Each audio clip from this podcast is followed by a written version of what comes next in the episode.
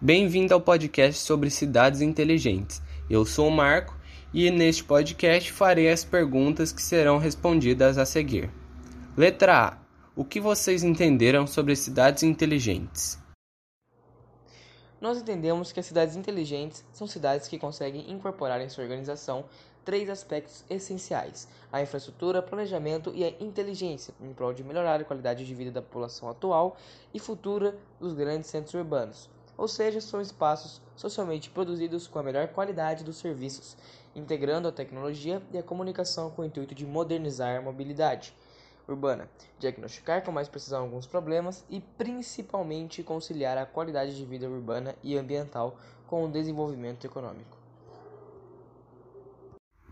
Letra B. Taubaté pode ser considerada uma cidade inteligente? Explique por que sim ou explique por que não, ou seja, justifique suas afirmações.